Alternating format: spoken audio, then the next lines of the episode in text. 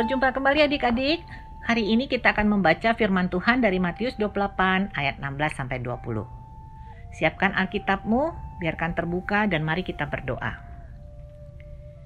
Tuhan Yesus yang baik, terima kasih untuk pemeliharaanmu dalam hidup kami. Penuhi hati kami dengan roh kudusmu Tuhan, karena sebentar lagi kami akan membaca dan mendengarkan firman-Mu. Di dalam nama Tuhan Yesus kami berdoa dan mengucap syukur. Amin. Matius 28 ayat 16 sampai 20. Perintah untuk memberitakan Injil. Dan kesebelas murid itu berangkat ke Galilea, ke bukit yang telah ditunjukkan Yesus kepada mereka. Ketika melihat dia, mereka menyembahnya. Tetapi beberapa orang ragu-ragu. Yesus mendekati mereka dan berkata, Kepadaku telah diberikan segala kuasa di sorga dan di bumi. Karena itu, pergilah, Jadikanlah semua bangsa muridku dan baptislah mereka dalam nama Bapa dan Anak dan Roh Kudus. Dan ajarlah mereka melakukan segala sesuatu yang telah kuperintahkan kepadamu.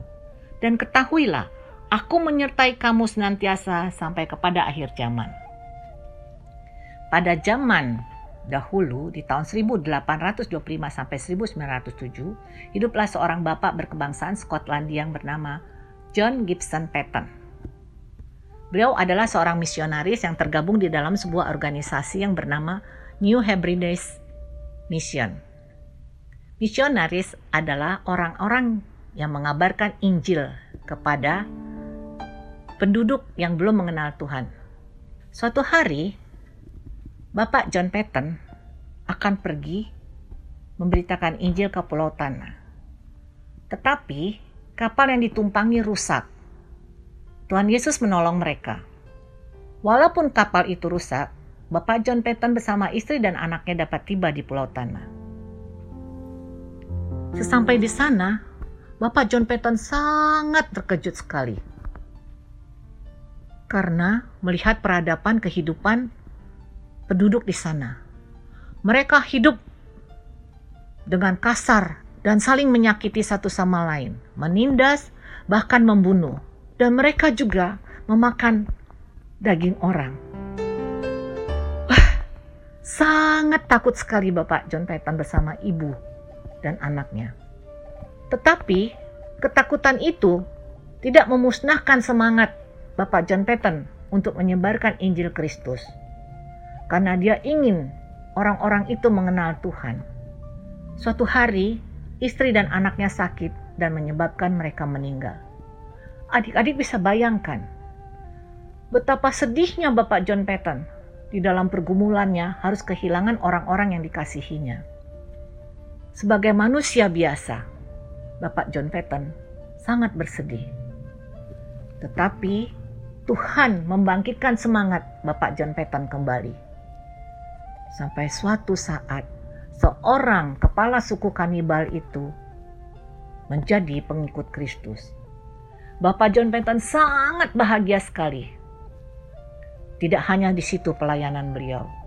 Bapak John Penton pergi dari satu pulau ke pulau lain, terus ke pulau lain dan ke pulau lain untuk menginjili, memberitakan Injil Kristus agar semakin banyak orang yang mengenal Tuhan. Pada saat Bapak John Patton di Pulau Oniwa, usianya sudah 80 tahun. Dan beliau sudah tua dan sakit.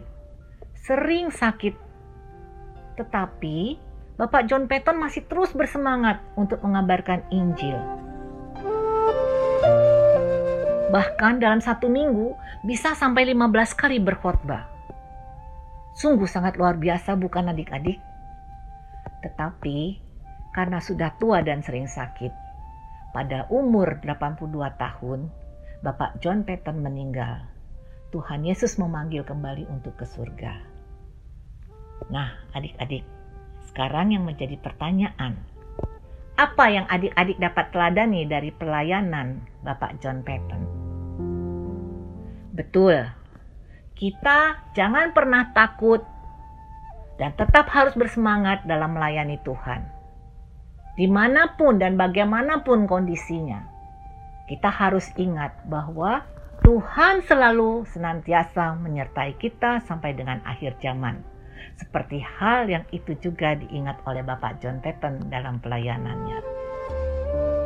Selamat berjuang adik-adik, teruslah melayani Tuhan. karena Tuhan ada bersama kita. Amin. Mari kita berdoa. Terima kasih Tuhan untuk firman-Mu hari ini. Bentuklah kami dan jadikan kami pelayan-pelayan-Mu di mana pun juga kami berada. Hanya di dalam nama Tuhan Yesus kami datang memohon serta mengucap syukur. Haleluya. Amin.